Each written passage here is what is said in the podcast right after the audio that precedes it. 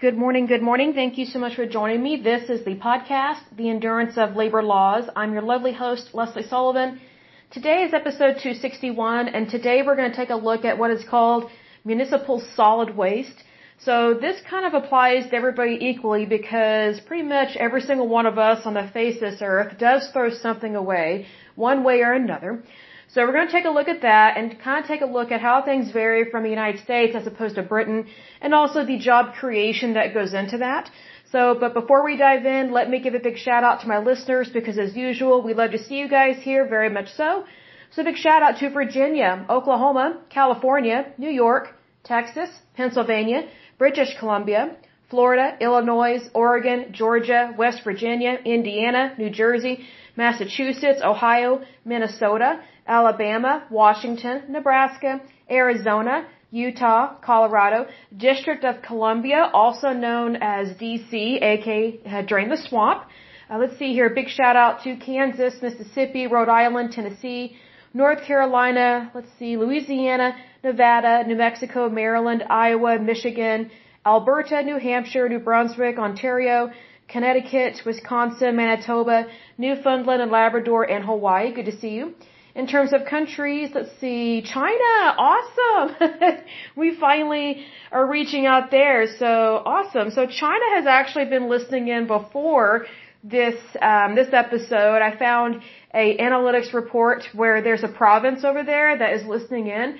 So basically, what I do is I take a look at my reports every day or weekly, and you know, from the beginning of this podcast, my goal was to be heard in the not only in the United States, but my biggest goal, if I were to be heard outside of the United States, I wanted it to be heard in the Middle East to help women and children over there because they need help escaping Sharia law, especially grown women. It's really terrible over there with human rights violations. And then China. China needs a lot of help um, because they are communist and they have a communist regime, but also their, their people go along with this. Whether because they are communists themselves or because they are basically forced to be communist in a way, but here's the thing, China is one of the most populated countries on the face of this earth. I mean, I think India outnumbers them at this point. I have to double check my stats on that. But you would think that, you know, considering how populated and heavily populated uh, China is, that if their people really want to be free, they would overthrow their government. But they have not done that. So, very interesting there. But anyway, so a big shout out to China. We love you guys very much. Not the communists, but the good people. Big shout out to Hong Kong, Bangladesh, the Philippines, Uzbekistan, the uh, Federated States of Micronesia, Japan, Denmark, Slovakia, South Africa, India, Niger, Australia, the Netherlands, let's see here, the Russian Federation, the United Kingdom, Singapore, Canada, and the United States. Okay, so, oh, and a little bit of housekeeping here. So we are launching or posting more and more podcasts and we are going to upload these videos to our YouTube channel. So we are basically reformulating this podcast and I, I don't know if the right word is relaunching or rebranding. I'm not really sure the difference between those things, but just so you know, we are moving things forward as we always have, but we're just changing some things up a little bit. So FYI, because we are expanding and we are growing, it's a really cool thing and we are expanding, especially over in Europe. I'm very surprised by that because um, I'm just always surprised whenever Europeans want to hear about uh, freedom, because there are so many Europeans that they do not value freedom and they do not uh, like or respect the United States, much less Americans. But yet, if it wasn't for America, they wouldn't have a country because the United States, you know, quite a bit of our money goes into the European economy. And also, there are different countries within the European Union that if ever they need help, oh, guess what? They hold out their hand to the United States. So you would think that they would be appreciative. So I'm just surprised that Europe would want to hear about things like this, but at the same time, excuse me, I can kind of see why. If their citizens are getting sick and tired of communism, Marxism, fascism, or socialism, if they're getting sick and tired of those things, then what do they want? They want freedom. They want liberty. They want democracy. They want true freedom. They want capitalism. They want low taxes. Here's the thing, Europe is the direct opposite of all the things I just mentioned there. So, needless to say, Europe is hanging on by a thread, especially their economy. Like if you look at Spain, Portugal, and Greece, they've been in the tank for years, especially Greece. So it's no wonder that they long for something different and they, they want a new beginning. And I don't blame them because I think when you live in a bad situation in a very socialist country, it is like trying to fight City Hall every day of your life because you have instituted and rationalized and legalized socialism. And so the moment you hand over your rights, your liberty, all of that good stuff that belongs to you, whenever you hand that over to your government, to these bureaucrats that don't really love you or care about you, it basically takes an act of Congress to get things to change and for, and basically for you to get your rights back, as I guess is what I'm trying to say. But anyway, so if you want to subscribe, go right ahead. We, we are including that link in every single podcast description. So if you are very much in favor of life, liberty, and the pursuit of happiness, do subscribe. I guarantee you, you will love our material. We are a growing community of basically freedom fighters. And one of the biggest ways that you fight for freedom is knowledge. You have to be educated.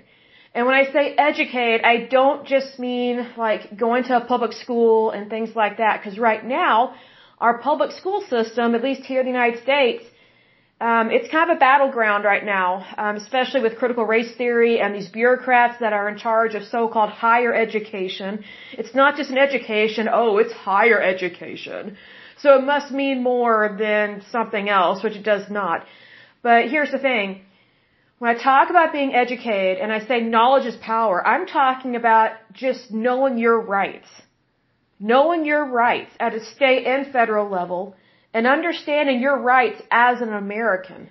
Because there are so many people that immigrate here illegally. It is irritating because they do not honor, much less respect the United States if they're immigrating here illegally. And you know, they can play their violin all day and all night. That means nothing to me. Because if I have to obey the law, they have to obey the law. That's equality. But there's so many people that come here to the United States, they don't value equality. They just value themselves. Well, that's called being selfish. that's called being narcissist. So we have a lot of narcissistic people immigrating here and we need to kick them out. I'm so sick of it. It gets so old. And what a lot of people don't realize is that the more illegal people you have here in the United States, the greater the burden is let me say that again. The greater the burden is, especially on our healthcare system, especially on our natural resources. So if you, if you truly are a green person and you care about environmentalism, then you would not want so many illegal people here. You would not want any illegals to be here. You know, we are not the world's personal slush fund. But unfortunately, there's so many people that they view America as just that because they think, oh, you know, I want a new beginning. That's great. Start a new beginning right where you are. Just because someone wants a better life, that doesn't give you permission to break the law. Like, I, I just don't go along with that. I don't believe in that. I just, I just don't think it's right to give yourself permission to do whatever you want, whenever you want, however you want. You know, this is not Outback Steakhouse. No rules, just right. I mean, this is not Australia, so we're not in the in the sticks at least. So just please be aware of that. But if you are very much in favor of constitutional law, and I don't mean bureaucracies, I mean like the Constitution of the United States, you, you are for life, liberty, and the pursuit of happiness, and you are for voting rights, meaning you have to present an ID. so if you're for those things, and you're for democracy and freedom and capitalism, this is the podcast for you. Subscribe. I guarantee you, you will love it. And you will be a part of a wonderful, growing, and blossoming community of basically freedom fighters that, that fight for this country one way or another. And the number one way, again, the number one way to fight for your country and to fight for your freedom is knowledge. it's usually knowledge that the schools right now don't want you to know. They don't want you to know the history of the United States. They don't want you to understand legal immigration. They don't want you to understand voting rights and how they need to be guarded and protected. They don't want you to understand basically the three branches of power within our government. They don't want you to be educated. I'm just talking about even at a basic level. I'm not talking about being a scientist or a doctor or an engineer. And if those are things you want to be, go for it. God bless you and just go for it. But I'm talking about just being aware of your rights as a human being and as a citizen of the United States because so many people do not understand their rights. And because they don't understand their rights and because they're not educated on that, they basically become a doormat. Whether they realize it or not, they become a doormat. And so I'm very anti-doormat on this podcast. And just in my life in general, I am anti-doormat. So you need to guard and protect your rights because if, if you do not guard and protect your rights, how can you help somebody else? Those things very much go hand in hand. But for sure, subscribe. I guarantee you, you will love the material. It, it's wonderful. Absolutely wonderful. But again, today we're going to talk about, just briefly, about municipal solid waste. And so think about basically trash or garbage and what all goes into that. Because just think about all the jobs that are created to pick that up, to process it, to recycle, and how those things are handled at a city, state, and federal level. And how these things vary from country to country, kind of thing. Like just think about how much trash gets picked up here in the United States and how we dispose of it properly, whereas in India, one of the biggest polluters on the planet, um, them in China, they are some of the most polluted, most disgusting countries. And you might be thinking, well, you know, I've been to India and I visited there and it was great. It was beautiful. We saw what's it called, the Taj Mahal. I've heard all this from other people. I've never been to India, but you know, here's the thing. When you go visit somewhere, it's different when you're there as a tourist as opposed to living there, being stuck there, and, you know, just not really caring to do what's right in terms of your broken system. So when you're visiting somewhere as a tourist, of course you're only going to see the great and wonderful things. You're only going to see the good parts. You know, here's the thing. India has been a corrupt, evil, wicked country for a long time. They claim to be basically a democracy or have a parliament, whatever kind of government they have. I don't remember exactly what they have now, but, you know, India is predominantly pagan. A lot of them practice the caste system, which is very evil. And the reason why the caste system is still a problem is because it's based on the Hindu religion. So Christians are very few and far between in India. Very few. I feel sorry for them, but you know, they, they live over there, they need to do their best, and they need to help free others from pagan religions. And Hinduism is one of them. Hinduism is so evil but yet Hinduism, because it's from the East, they, I remember going to school and college and, you know, I remember these one students I met, they would brag to me all the time about how they would be, um, basically you would take a course in another country, so it's kind of like exchange student kind of stuff. So they would go to India and say, Oh, Lesley, you just don't understand how it is over there. It's so enlightening. It's so peaceful. They meditate. I'm like, really? What part of India were you going to? you know, do you think uh, that the children that live in their, their garbage piles are just sitting around meditating and they just love where they live? No. So again, just that kind of uppityness, just that kind of snobbery oh, well, it's, you know, those people over there, they're very enlightened and they meditate. Really, if they're so enlightened, how come they have so much poverty? How come they look to other countries to fix their problems? And yet they are one of the most heavily populated countries on this planet. They're one of the largest polluters on this planet. And they are extremely pagan. They are horrible to their women over there and they still operate the caste system. And yet some other people will say, oh no, we don't have that anymore. Really? Prove it. Prove it because it's still a problem. You know, the caste system may not be super enforced in the cities, but the caste system is alive and well in their towns and their villages. And that's where it's the biggest problem. Because you have a lot of, I would say, I don't want to call it voodoo, but you have a lot of witch doctors and all, all this crazy pagan stuff out there where it's not modern medicine. You don't have life, liberty, and the pursuit of happiness. They're very ignorant, although they claim to be educated because their, their civilization goes back thousands of years. Well, what's really sad about India is that yes, their civilization goes back thousands of years, but they haven't really helped their people. They're, they're not really better off in a way. They're, I mean, they, you know, basically the technology and the inventions that they have are not from people that are Indian. It's from outside. It's from the West. It's not from the East. Because if India had stayed how it's always been, there would be way more massive poverty. But see, here's the thing: Christianity. So I'm trying to think when in uh, when uh, tr- when Christianity kind of made its debut in India.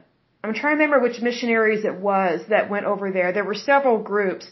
But you know, let me put this way. If it wasn't for the West and all of our technology, and if it wasn't for Judeo-Christian laws and thinking, the rest of this planet would not be as well off as it is. It just wouldn't. This is why so many countries look to the United States as kind of their personal piggy bank. So that, so they live this pagan, very cult-like lifestyle that, uh, that basically extremely punishes you for whatever family you're born into. And then if you're a woman, oh, heaven forbid you be born female. It's ridiculous.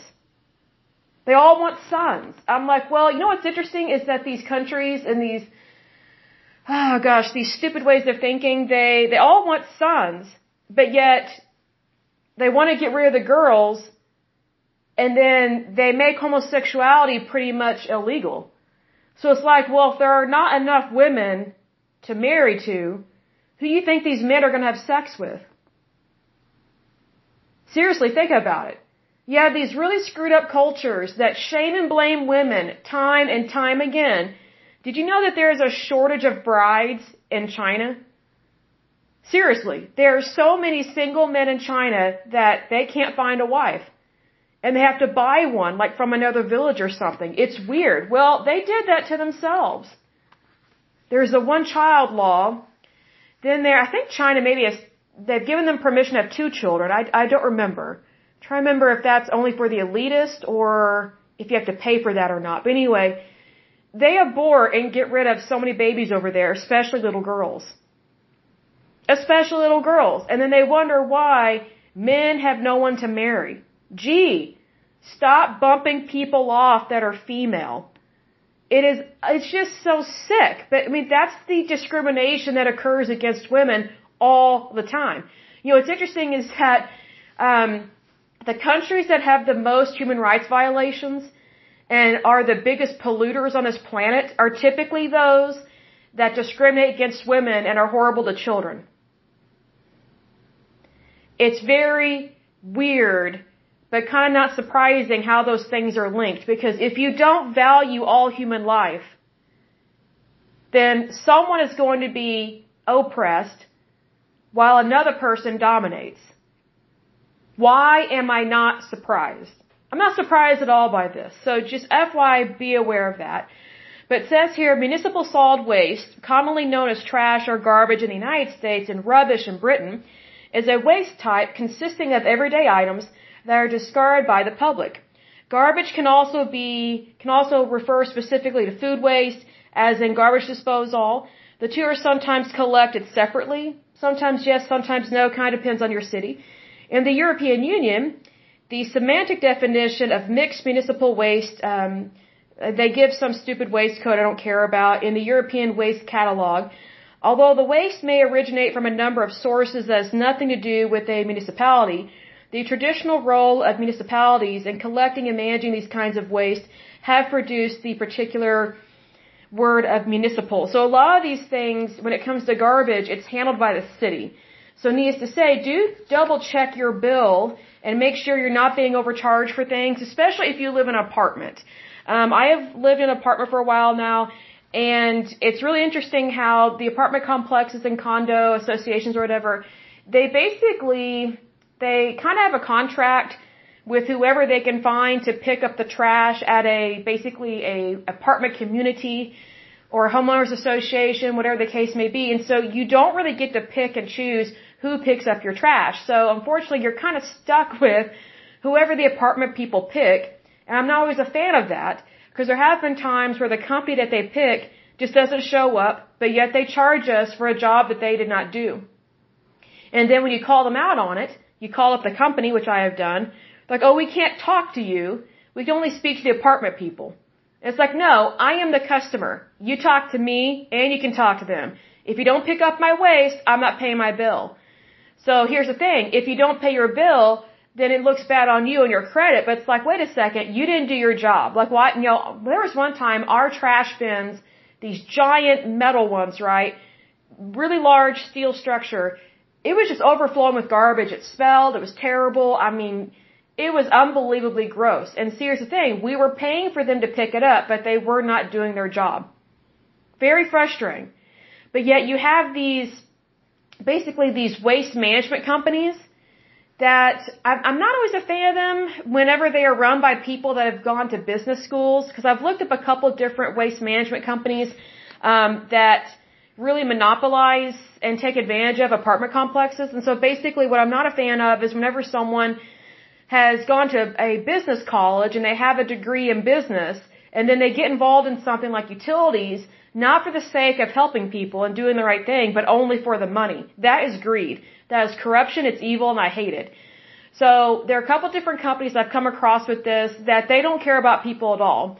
All they care about is money and they have no background in trash management whatsoever. Like they have no no training in the EPA um, or just any kind of laws or regulations. All they did was they want to control basically your utility bill and you have no choice but to pay them because they've taken over a segment within the private sector. And I'm all for businesses, you know, doing great, doing well, all that good stuff, but when it when it's greedy and when they're just getting into that industry just for money, but they have no background in it, I have to question it. I think it's really weird. I mean, it would be like if I became a neurosurgeon and I don't, I've never been to medical school. That's how weird it is. And what's really sad is that when you go to these, some of these companies' websites, they talk about their members and their board members that are a part of this company like, like they are a genius. Oh, you know, they're a guru and you know they studied business at this college. Like all they're doing is bragging about themselves, but they're not talking about the service that they provide for people, for the customer. I'm like that is very telling. When all they can talk about is themselves and their degree, which mind you has nothing to do with garbage or waste management. I mean, it's just like, wow, this is why they don't give a rat's posterior. This is why they collect the money, but they don't do the job. It's really shady. So you'd be surprised how many people that live in apartment complexes, they totally get gypped. Totally. Because of companies like this. And again, they're not always through the city. So that's why there is competition between this. And I do believe in competition for sure. But unfortunately, when, when you get these companies that they just take over something within the private sector, but they have no background in it, I have a big problem with that. Because that, that is just corruption and I can't stand it. Um, but there are a couple of different ways, getting back to this topic, there are a couple of different ways that waste can be classified. So there's biodegradable waste, food and kitchen waste, green waste, paper waste, although a lot of paper can be recycled, recyclable materials, that's paper, cardboard, glass, bottles, jars, tin cans, aluminum, uh, aluminum foil, metals, plastic, or certain plastics, textiles, clothing, tires, batteries, etc. Batteries do need to be disposed of properly because they can kind of get toxic sometimes.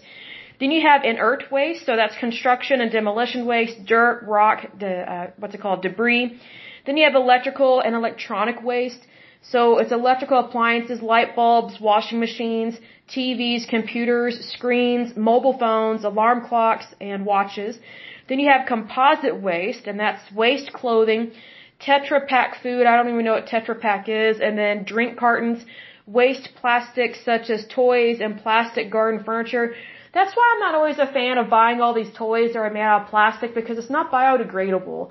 Like I remember when I was a little kid, like whenever we would have to be babysat or something, like we'd have to go to someone's house and they're like a professional babysitter, they had all these Fisher Price plastic toys and initially it's really cool but they were loaded with bacteria and they smelled. It was terrible. And whenever they start to break down, just that plastic, it gets grody and really weird. And so, needless to say, I stopped playing with Fisher Price toys because I didn't like them even as a little girl. I didn't like the smell.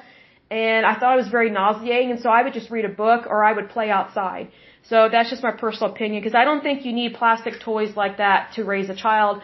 I think they need a book. I think they need to be educated, and if they need to get up and move around and play, they need to go outside like normal children. Um, then it moves on to hazardous waste includes uh, paints, chemicals, tires, batteries, light bulbs, electrical appliances, fluorescent lamps, aerosol spray cans, and fertilizers. Fertilizers are not always hazardous waste because, you know, you can always go to Lowe's or Home Depot and buy fertilizer and, you know, you put that in your yard for your plants and your produce. So it's not always hazardous. I think that's kind of a miswording on this article's part. Then you have toxic waste, which is pesticides, herbicides, and fungicides. It's not always toxic if it's made right. Because I think sometimes people get too upset about these different types of pesticides, herbicides, and fungicides. I, I do acknowledge that the industrial grade ones should not be sold to the public. Like what really shocked me one year was when um, we had infestation of flies or something here in Oklahoma one summer, When it was really bad. I was like, I can't take this. We had flies, mosquitoes, and then um, something else. What was it?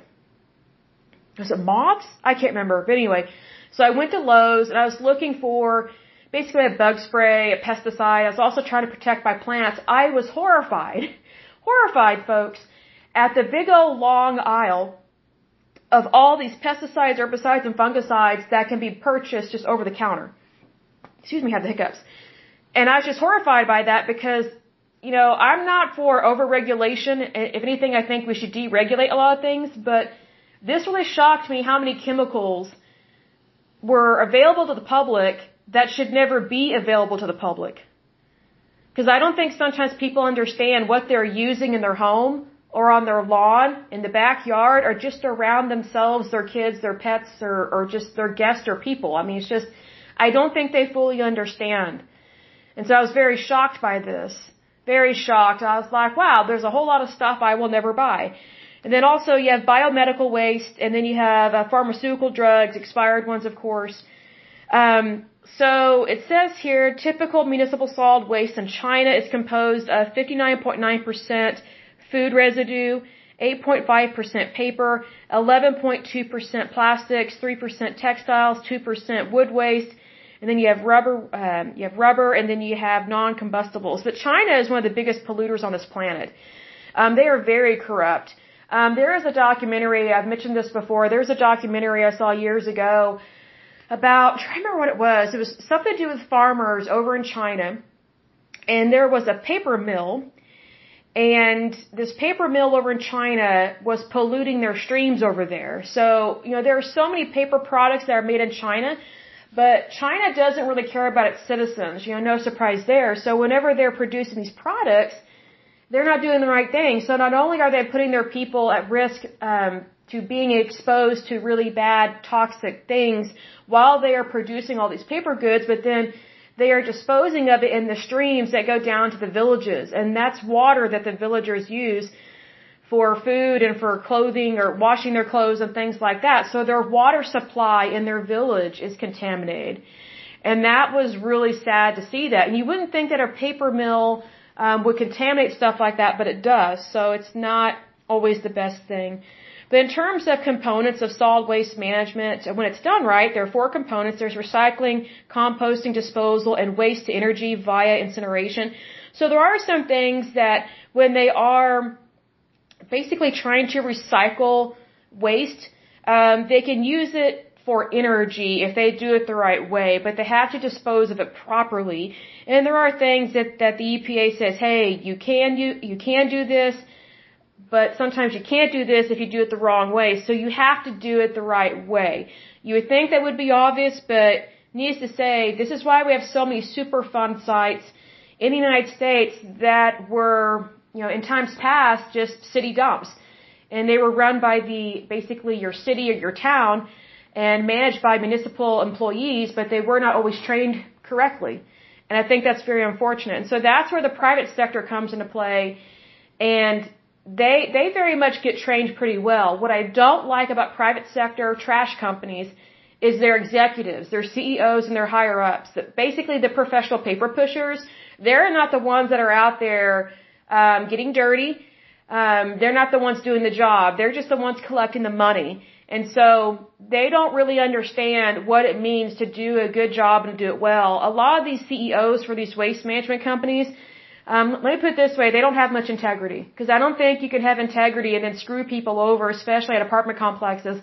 You'll force them to pay a utility bill where they're not actually getting the goods and services. I think that's very evil. But yet if, if Washington were, were to do that, if Washington DC were to do that, oh, there'd be a big to do. Um, if Wall Street were to do that, oh my gosh, people be like, oh look, bad CEOs, corporate CEOs strike again. But see, here's the thing, when these people work in the utility, I would say sector of the private sector, it, it's like they can do no wrong. And it's like they do wrong every day and no one calls them out on it. Like these people should be sued. They should be seriously sued. And I'm not, I'm not a fan of frivolous lawsuits because, you know, this is not frivolous. This is serious. These people are saying they're doing a job, but they're really not. And so if they're just letting stuff sit there and rot, that is contaminating basically the environment and it is ruining the place where people live. It's terrible. And plus it's not healthy to breathe those things in. It's, it's really bad and not good. Um, but anyway, so when they collect these things, they are supposed to separate them. Um, they can do storage and processing. Um, they are supposed to have a way of processing these things so that way it is feasible, it's doable, and it's supposed to be manageable. That's not always the case. It's like I've said in times past, just because recycling is kind of like the, oh, pat yourself on the back, you know, you're doing a good deed kind of thing. Recycling, it's not always as easy as you think. And what you have to remember is that, you know, if ever you buy a plastic bottle, or let's say you buy a product, and it has that little recycling number on the bottom, I think if I remember correctly, the higher the number goes, the more difficult it is to recycle it. And there are some things that can never be recycled. So just, just so you know, just because you throw something away and they tell you or you think it's going to be recycled, that doesn't mean that it necessarily can be recycled. Again, I've said this before, I'm all for steering away from plastic bottles as much as possible. I think we should go back to glass because those things are definitely recyclable and it's definitely a whole lot more manageable as opposed to filling up our landfill and sometimes our oceans with trash and with garbage. And I think it's a terrible thing what has happened to our oceans. I just think it's really sick. Like I saw a documentary about um, some of the plastics and the garbage that's in our oceans, and sometimes it washes up on this one very beautiful island. And the wildlife there very much suffers the consequences of what we do here. And so it's not just the United States that has been polluting the ocean. I mean, India and China, way bigger polluters, way worse. Way, way, way, way worse. But no one punishes them. Like that whole Green Deal thing I think Biden was trying to do. I don't know if it ever went through, but basically, um, we, we were supposed to sign on with this Paris, France treaty deal or something, some kind of Green Deal, and all it did was punish the United States. It did nothing to punish India or China, and they are two of the biggest polluters. I'm like, you want to solve the, the solution of, of pollution? Go after India and China. Go after them. You know, this is ridiculous. Like United States, we actually care about the environment. India and China, no, they do not. And the reason why is because they, they, are pagan people. They have pagan cultures. They have very corrupt ideologies over there, but yet they're seen as I know transcendentalists or you know meditation experts or swamis or gurus or something. I don't know what. But these people are not super enlightened. I mean, if you're going to pollute and ruin the environment, then I don't think you're very smart. I don't think you're very brilliant. And I know you're not a genius because if you're polluting like that, then you don't care that the environment, you know, you're ruining it and you are contaminating the environment, but you're also putting your health and other people's health in jeopardy. I don't think that's very smart. So maybe they could meditate on that, you know, and try and, you know, wake up from their la la land. Um, but there are rules, laws, and regulations about reusing certain items as well as, you know, landfills and how they are supposed to function and operate. Obviously, these things are not always enforced because now we do have some landfills that have made it onto the Superfund site or Superfund list uh, of the United States, and that's really bad. That means again that it's a toxic, hazardous site, and it's so bad that it cannot be managed basically locally or by a private firm. So it basically gets put into the hands of the EPA, and the uh, the EPA just uses that as an excuse to collect millions and billions of dollars for their budget, but they're not really cleaning things up. So what else is new? This is what happens whenever you put big government in charge of things. So I kind of feel like sometimes we have problems with local government and then sometimes big government, like the federal government. You know, you want to believe that things are good and true and you want to believe that they care and that they're going to do the right thing, but that doesn't always happen. Does that mean we give up? No. Does that mean we look the other way? No. It means we call them out and we say, hey, if you're going to do your job, you need to do your job and do it well. And everything you do, you need to do with integrity. Right now, the EPA and some of these municipal companies, they are not doing their job and they're not doing it well, but yet they want the benefits, they want the money, they want the retirement. And a lot of these workers that are in waste management, that basically the ones that are getting their hands dirty, this is not the CEOs we're talking about or the people that work in HR. You know, paper pushers are not in unions. The people that, that actually do the work and get their hands dirty, especially in this field, they are definitely unionized. And unfortunately, because they're unionized, there, there are so many things that these workers, I understand they have it tough, but they are not being held accountable for the work that they are not doing and for the problems that they are creating. So here's the thing, whenever you have unionized jobs, their jobs are so protected, it's insane. It's above and beyond what is normal. And here's the thing, there are so many people that once they kind of get that cushy job, that's when they slack off and that's when they don't do what's right. Well, when it comes to trash and municipalities and things like this, they have to do what's right. Like we're talking about garbage, we're talking about bacteria, we're talking about waste, sometimes very toxic waste. You know, do we really want to go back to the day, basically during the dark ages of Europe, and just back in history anyway, like even further back than that, where people just threw their sewage out in the street out the window and it just ran down uh, basically the curb or the sidewalk of life within their towns and villages. And so needless to say, every time you're walking in and out of your house, you would be stepping in poop. I wanted to say a different word, but I'm trying to use nice language here. You're basically stepping in feces and urine and vomit and all those bad things. Well, here's the thing. We have a, a trash system that works, but in order for it to work, the people that do that job, they have to get to work. And they have to do it right. They have to do it well. Again, I'm all for people making really good money. Really good money. I think that's great. But if they're not doing the job, they don't deserve that money. It's kind of like whenever you have professional paper pushers. If they're not the ones who are really doing the work, I don't understand why they're making millions of dollars. I don't get that. Like they're not actually doing um, anything important. They're just sitting there pushing a button. Well, you know what? Even a homeless person could do that. So why not give that job to a homeless person, help them get off the street, and help them have a better job? So needless to say, I think that your your pay should reflect your labor. And there's so many professional paper pushers that go to business colleges and things like that, yes, they know business, but they don't have ethics, they don't have morals, and they don't have common sense. What they do know is they know how to work the system. And again, I'm all for big business. I think big business is great. What I don't like is whenever they use that as an excuse to do unethical, illegal, and immoral things. Because you have to remember, like my policy is everything I do has to be legal and moral. Because just because something is legal does not mean it is moral. So needless to say, whenever I was looking up some of these trash companies that are in the private sector, I'm like, wow, some of these are just as corrupt as your local city dump. They are just as corrupt. But yet they claim, oh, we're better than the city. Really? Prove it. Prove it. Prove you're better.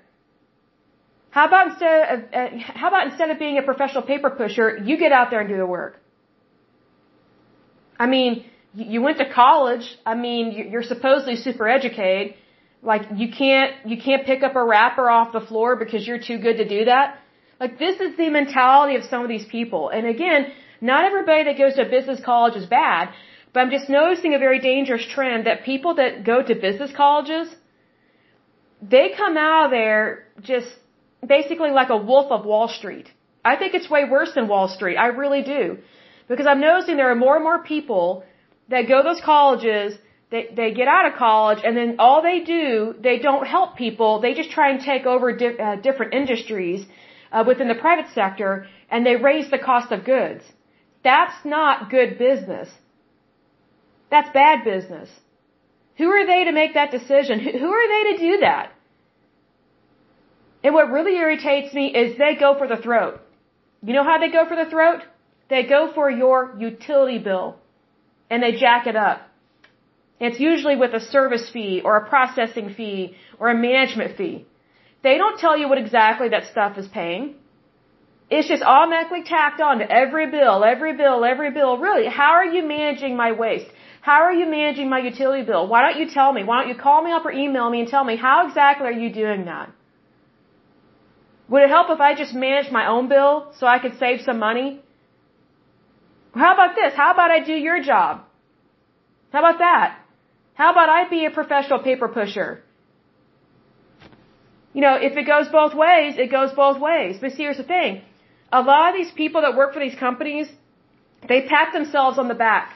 Look at all the good that we, uh, that we do. And then another thing they do is they, they basically vote for themselves as the best place to work. yeah, seriously. All they do is vote for themselves.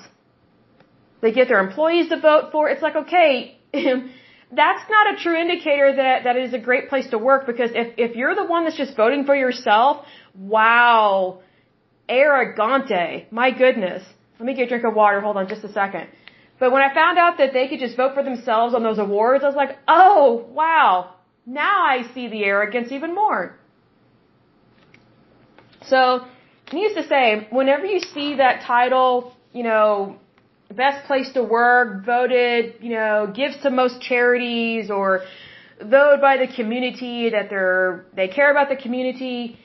BS. BS. I don't believe it.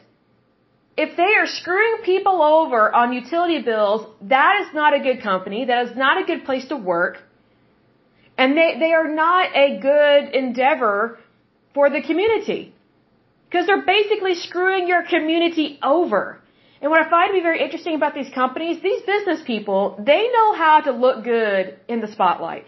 They know to give to a certain organization to have that, that, basically that photo picture, you know, that photo op, and for it to look like, oh, you know, we, we've decided to give thousand, you know, $5,000 or whatever to this organization, and you know, they've got the handshake in front of the camera, and they know how to make it look really good. Here's the thing that money that they're giving away does not belong to them. It belongs to the consumer. It belongs to the client. It belongs to the customer. And that money that they're so-called giving away out of the kindness of their heart, they stole that from the customer via their utility bill with all these management fees. All these management fees. And it's like, wow, so they're not really into charity. They're just using other people's money to make themselves look good. Another reason why they do that is so that they get more investors. And again, I'm all for investing in things, but I think this is very corrupt what these people are doing. They're saying, hey, we're out in the community, we care about people, look how much money we give away, you know, whatever we take in, we give back. It's like, really, well, why don't you give the money back to the people you took it from? You know what I mean? Like, why don't you start doing what's right? Like, I am not fooled by newsletters, emails, magazines, photo ops, the, these stories. Oh, we care about the community. Oh, we care about these poor people. You, you want to know how they don't really care about poor people? Because these, these companies that claim to care about poor people, they're one of the first ones to shut off their utilities if that poor person doesn't pay. Ooh, kind of stings, doesn't it, to be told the truth? See, I'm not fooled by this. I'm not fooled by, by the suits the ties, the, the HR managers, um, you know, the, the French manicures, and you know, the, the college business degrees or whatever, the MBA or the masters in this, the masters in that. I'm not fooled by this at all. It's about money. It is so about money. It is not about doing what's right. It is about money. And I get so sick and tired of this. And here's the thing. They actually had a really good, genuine idea. Let's help people manage their utility bills and let's see if we can make it cheaper by creating a competition. Here's the thing, it was a lie because they didn't actually implement that. All they did was take over a certain segment within the private sector and then they raised the rate, first of all. Then they tack on all these fees. So it's not actually helping people. It's not creating competition. It's limiting competition. Just think about people that live in apartment complexes. You know, we don't get to pick who our utility companies are. We, we don't get any choice in that. We don't get to pick basically who our internet is through, although you might have some leeway with that, but it, it kind of depends on if they have fiber optics and if they can run a line. You don't get to pick the utility company. You don't get to pick the electric company, the gas company, the phone company, or the water company, or water trash and sewer, whatever. You don't get to pick those. Someone picks it for you, and then they say, hmm, pay us. You don't pay us, we're shutting you off, we're gonna send you to collections, and then we're gonna ruin your credit. So it's like, you either do what we want or else. Huh. Is that the role of any utility company? No. No, it's not. It's evil, it's cruel, it's wicked. It's horrible. See, that is what is called a corrupt business model. And what do you know? It's people that graduate from business colleges with business degrees that have gotten involved in the energy sector, in the utility company sector. They get involved in this stuff. And again, they are not educated in, in utilities or power plants or electricity or water or trash or sewer. They only have a business degree. You know what? You have a business degree? Go work on Wall Street. See how that works out. Because here's the thing. Wall Street, you have to remember folks, Wall Street is heavily regulated. Utility companies, woo, hardly ever regulated like Wall Street. It's kind of like the wild, wild west. And a lot of people don't know this, but seriously, check out your utility bills, every single one of them. See what those fees are and see what the rate is and see how much it's gone up since 2019, ever since COVID-19 or whatever. There are so many companies that have used the pandemic as an excuse to raise rates. Oh, well, you know, we suffered too. You know, we, we've got to raise our rates because, you know, COVID really, it really hurt us as well. BS. A utility company suffered during COVID-19. You're one of the ones that always gets paid. People have to pay their utility bills. I don't believe you suffered during COVID-19. You know who suffered? Your customers, your clients. The people who are paying your cushy paychecks. That's who suffered. This just gets so old when people who are making a lot of money play their violin and then give themselves permission to steal from the poor. I normally don't say things like that, but in this case, it is totally true because these utility companies, they are using every excuse, every violin, every cello, every viola. They're they're using every stringed instrument they can to whine, complain, and say, "Oh, we've got to raise our rates." Oh, really? Well, why don't you just give back some of your pay? Why don't you Why don't you use some of your commissions, or why don't you use uh, basically your pay advancements and your raises to pay for the company's problems? Oh, let me guess. You don't want to do that, do you? You don't. Why? Because you've already spent the money that you took from somebody else. Gee, why am I not surprised? This happens all the time within utility companies. All the time. Especially in waste management. Oh, let us help you. You know, we can handle your waste. We, we can take care of that. Just pay us this fee. Right. Right. And you know, that, that whole, I can't stand that phrase, we're in this together. So many people said that and used that quote during COVID-19 and after COVID-19. I'm so sick of it. It's like, really, if we're in it together, how come there are more poor people? how come we have a huge increase in homelessness? You know, are we really in it together if we have more people suffering? I don't think so. I don't think so. So if these so-called business people with these utility companies or waste management companies actually care about community, then why don't they lower their rates, stop overcharging, and why don't they give back the money that they stole? Give it back to the clients, give it back to the customers. See, all they're doing is they are using your hard-earned cash, your money, to prop themselves up as a pillar in the community. Oh, we care about women. Oh, we care about children. Oh, we care about the lost. Oh, we care about the homeless. Oh, we care about the veterans. We care about the cripple. We care about the blind. You know, we, we care about the disease. They will use any segment of the population to cushion and advance their agenda and their paychecks and, and line their pockets. And they're doing it with other people's money. It sickens me. You know, these companies, it's not like they invented the wheel. It's not like they invented a generator or something. And again, I'm all for private sector companies, but these people did not invent anything. They took something. There's a difference. I mean, I mean, take a look at Apple, like Steve Jobs. you know, I'm not a big fan of him because I think he's a horrible human being just in general, but what he did to advance Apple was really unique. He didn't actually do the work. He was just cruel to the engineers and didn't pay them very much and, you know, just kind of encouraged slave labor overseas. But anyway, so Apple actually invented something. Apple computers, Apple technology, all that. Like that's an actual invention. Utility companies, they didn't invent anything. They just pick up trash. Or they provide electricity or water, trash, and sewer, whatever the case may be. Like they didn't actually invent anything. So these business people from these business colleges, they're just taking over something that they know nothing about. Absolutely nothing. That's why they don't care to do what's right. That's why they don't have ethics. That's why they don't have morals. That's why they don't have values. Oh, unless it comes to their life and their families and their vacations, their benefits, you know, them going on a cruise, their little ski trips. Of course, that's important to them, right? But guess what? Guess who's paying all those benefits? Guess who's paying their paychecks? Guess who's paying for all those trips to the Bahamas, to Europe? We are. The consumer. We, you know, our money is lining their pockets. I don't agree with that because they're not actually doing any work. All they did was find a niche where they could get away with a lot. A lot. Because again, it's not regulated. It's not regulated like Wall Street. It's like I've said in times past, and I'll close with this.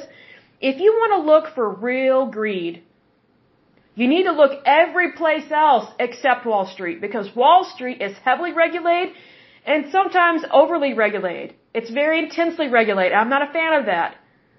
So if you want to find the problems, Look everywhere else except Wall Street. Unless, of course, these companies are listed on the New York Stock Exchange. Come to find out, some of these companies, they are listed on the New York Stock Exchange, and so they have investors, and so they want to look real good to investors. Ooh, photo op time. HD makeup. Make sure those women folk have French manicures and false eyelashes. And make sure they say, oh, we stand solidarity with our employees. And make sure you have a woman saying it because if a woman says it, oh, it must be believable. Yeah, right. Do you have any idea how many HR managers are women and they're horrible? They're, they're like snakes. They're vipers. You can't trust anything that comes out of them because they talk out both sides of their face. Men use women all the time, especially in business. Especially in business. So just because you see that a woman is a higher up, that doesn't mean they value her. That doesn't mean they think she has a brain, and that doesn't mean that she actually can do the job. She might just be uh, being used, just like a charity that gets money. Um, she might just be being used for a photo op. Oh, look, we have a woman. You know, we we very much value women, and you know, us men, we stand solidarity with women, and you know, we very much believe in promoting people regardless of their gender. See, we have all these women that are higher ups. This proves we care. BS. BS. It's just unbelievable. I'm like, really, do you think we're gonna fall for that? Come on. I'm saying this, I'm not even a feminist. I'm just a humanist. I just, I mean, I just believe in basic human rights and equality and just treat others how you want to be treated. so needless to say, um, let me put it this way. It's very rare I meet a female higher up or, or a executive that I actually thought deserved to be there or that I thought um, could actually do the job. A lot of them can't. A lot of them don't. But they love the money. Oh, they love that money. They love that money. Buys them shoes, buys them the fancy makeup that the, that the peons below them can't afford. Pays for all those trips to the Bahamas. Oh, living the high life. Yeah.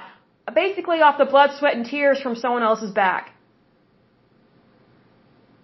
You know, just because you know a woman wears a suit, that doesn't mean she's professional.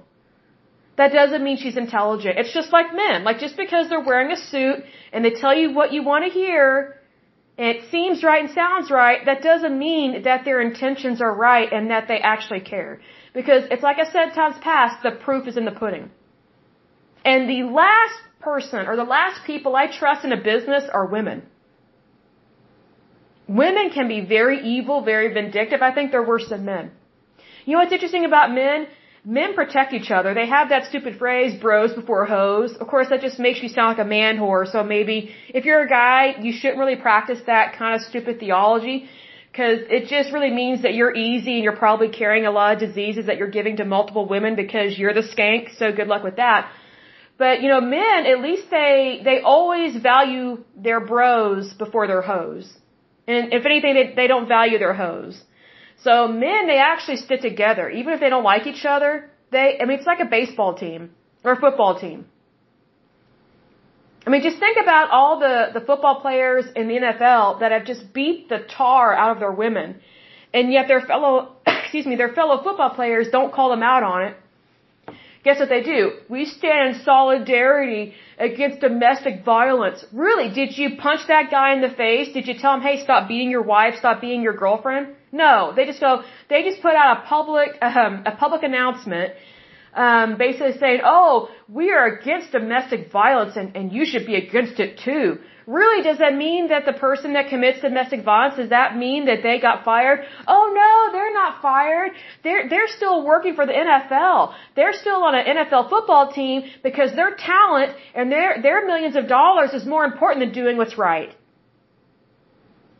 Come on, folks, wake up, wake up to this and get this. The NFL, guess who it's run by? Business minded people. Gee, where have we seen that problem before? Oh, waste management companies. You know, what's interesting is that NFL players, they have cushy contracts. Like basically they have to kill somebody before they get fired. Because they know how to shut people up. Their agents do that.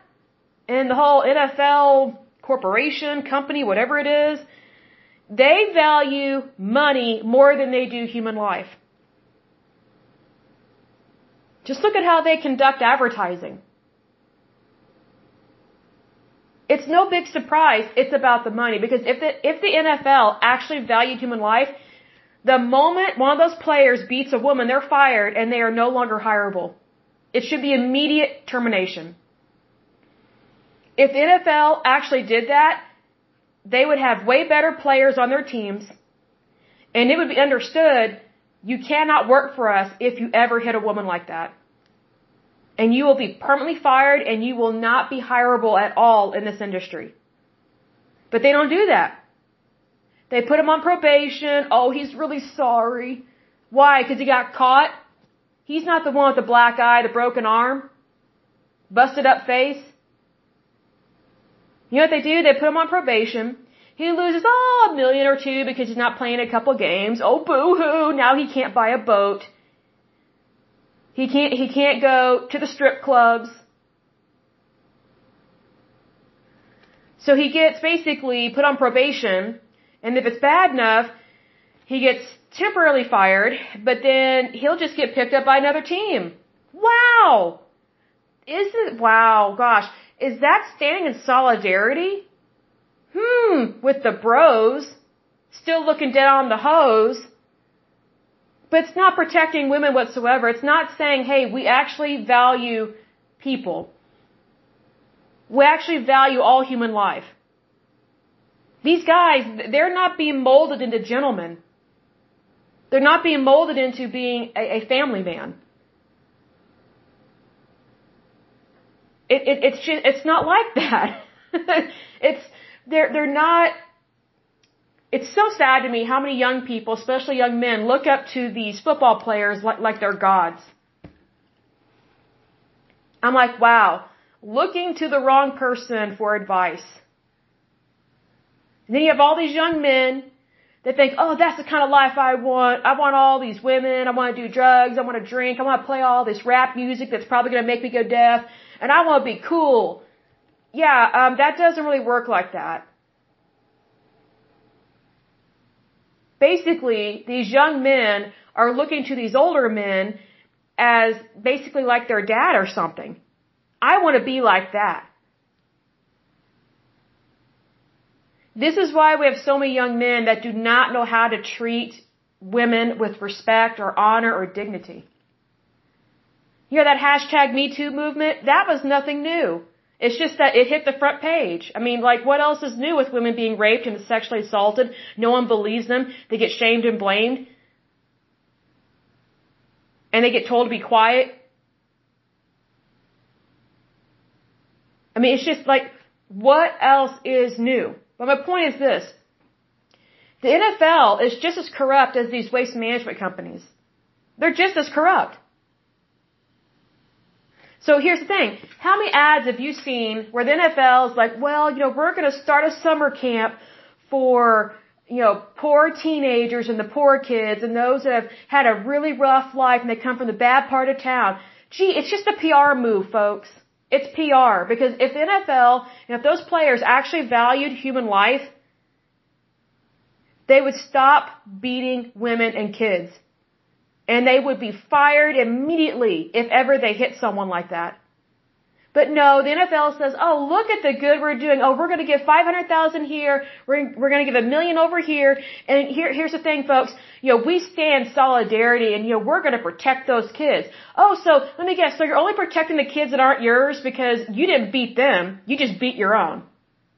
Oh, we're, we're going to give to all these domestic violence groups and, you know, these safe houses. Oh, so you mean you're going to give money to places where the women you beat didn't go to? Is that right? Is that how it goes? So you're only you're only going to do what's right when when it hits the front page. You're you're only going to do it. You're only going to do what's right when it makes you look good. You're you're only going to do what's right when there's money involved. Where's the photo op?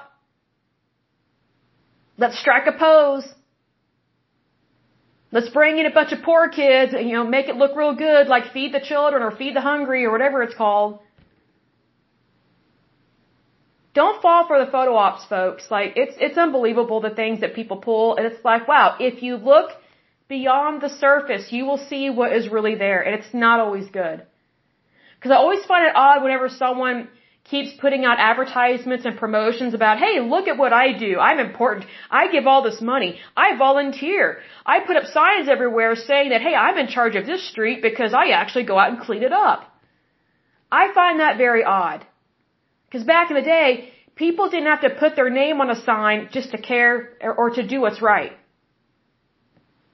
Now it's everywhere. People just give themselves plaques all the time. I'm like, wow, um, well, you're definitely keeping those companies in, in business that make those plaques and make those signs. So I guess it's helping the private sector one way or another. But I just think it's very odd when people have to promote themselves like that, especially when they are the ones who are committing the crime. So needless to say, I don't always trust people that give money away like that because I always wonder, is it really their money to give? And I'm like, what is their connection to that charity? I question it. I question that stuff all the time because I've seen so much that doesn't look right. Because I don't believe that you can actually care about community when you go home and you beat your wife to a pulp. I don't believe that you care about grade schoolers when you whip your child to the point they become unconscious or they are bruised or they're bleeding. I don't believe that. I just don't fall for it. So needs to say, you know, be careful where you give to and question it. Really question it. Like there's a really good website. I think it's try if it's charitysomething.org. There's a there's a website that they have a rating system of charities, and that's if they have all the information, right? Because for all I know, maybe they think the NFL is great, but then it's like, okay, you you you cannot think the NFL is great, but yet all this stuff has come out about what their players do to women. And I haven't even scratched the surface about how many of these NFL players have raped women and have never gone to prison. Because again, bros before hoes. Wow. You know, I wonder how the God of Abraham, you know, what, what he thinks about that. I wonder what the God of Abraham thinks about these men beating these women like that. I wonder if the God of Abraham is fooled by the, these photo ops with these charities. I think we already know what he thinks, and I think we already know he's not fooled. And I'm thankful for that. Very thankful for that. You know, it's, whenever I come across really horrible stories like what I've seen times past, especially when it comes to women being hurt, I am so thankful for my faith. I really am. Because I know if God be for me, who dare be against me? And I know that nothing escapes the God of Abraham. Nothing. Absolutely nothing. And he grants justice to those that have been persecuted and those that have been oppressed and harmed. And I will say this. Some people, they think, well, let God handle it. That's his job. They have that kind of flippant attitude. It's like, you know, God does take care of things, yes. But did you know that he holds us responsible for what, for what we do and what we don't do? You know, God, trying to think of the best way to describe this. We, we worship the one true God, yes. But it's because we worship the one true God that we have the responsibility to do what's right every day. And doing what's right every day means that everything we do, we do with integrity and we don't look the other way. Which is why on this show, we call out everything that is bad and evil. And we say it like it is. We say it like it is because knowledge is power. Because when you are ignorant, you don't know which end is up. Here's the thing, you have every right to know which end is up. You have every right to not be a doormat, but here's the thing, you have to walk in that. Like you have to you have to walk towards what you want. It's not always just given to you. Sometimes you have to fight for it. Just like freedom fighters, you have to fight for your freedom sometimes. And again, one of the ways that you can fight for your freedom is with knowledge. It's a beautiful thing. Don't ever throw, excuse me, don't ever throw away your mind. Don't ever throw away your hopes, your dreams. Don't ever throw away your energy. Don't waste your time on bad, stupid people. Don't waste your time on fear or anxiety. Go for what is good and true. And knowledge is one of those things that is good and true. Because when you know the truth, not only will you set, not only will it set you free, it will enlighten you and it will give you courage. Those things are very important. Very important. Because I know for me personally, there's nothing more disappointing than whenever I see corruption just like within a utility bill or something. I'm like, really, this again? Really? And I kind of feel like some of these business people, they they just view states like Oklahoma like we're just a, bu- a bunch of dumb, stupid hicks. I'm like, whoa, you're wrong. You'd be surprised how many of these business people, they love to take advantage of people that they think are below them. Oh, they're just those stupid hicks in the middle of the United States. They won't know what we're doing. Want to bet? You want to bet?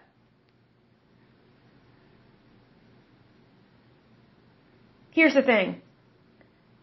These people that think they've gotten away with taking our money, they haven't gotten away with anything. Because I got news for them. Whatever they steal, God will make them pay, and God will make them pay a hundredfold. So needless to say, maybe they should wake up and realize it doesn't pay to be a thief. It doesn't pay to be a crook. But see, here's the thing. You, even if you tell them that, they're still going to think it's all about them and they're going to think you're crazy. Because they, they have it in their mind that they cannot be caught. They're just like these NFL players that get away with being the tar out of these women and raping them. They have it in their mind that because they make so much money, they're untouchable. And they don't have to pay for what they did wrong. Just because they think that way, that doesn't mean it's true. There are rules, laws, and regulations in this country and in every state and our territories as well of the United States, you have to honor those laws. No company and no person is too big to fail. And I'm thankful for that. Because I think it's high time we start holding more people and more companies accountable for the stuff that they do because these things I see people doing and companies doing that is just wrong and evil. It's not the American way. It's not godly. It's not holy. And it just disgusts me. And I'm saying this as a Republican capitalist. You'd be surprised how many Republicans get so frustrated with these bad people that they, they work the system. It's like the system is not there to be worked like that. The system is there for you to honor it so that, so that there is equality. But if we, if we continue to allow these people to just work the system, basically you can kiss your equality goodbye. Because the more you allow these crooks to do whatever they want, whenever they want, however they want, the more difficult it is and the longer it takes to hold them accountable. It's like a cold case file or something. It shouldn't take 10, 20, 30, 40, 50, 60 years to hold bad people accountable. It shouldn't take that long. It should be immediate. It should be, hey, we're on to you, we're pressing charges, and you're going to be arrested really soon. That's what it should be. Justice should be swift, it should be quick, And here's the thing, that's how it normally is. But the longer you let corruption grow and fester, it's kind of like the trash that doesn't get picked up. The longer you let it sit there, the worse it gets, the more it smells, and the bigger the problem you have. It's kind of like these Superfund sites. The longer you let something toxic sit out there in the environment, the more it contaminates the environment, and the more it contaminates, the longer it takes to clean it up. And the more damage has been done. So needless to say, do everything with integrity. Do everything with integrity. Don't ever, ever settle less for less than God's best. He loves you so much. I will go ahead and end it there, but as usual, until next time, I pray that you're happy, healthy, and whole, that you have a wonderful day and a wonderful week. Thank you so much. God bless and bye bye.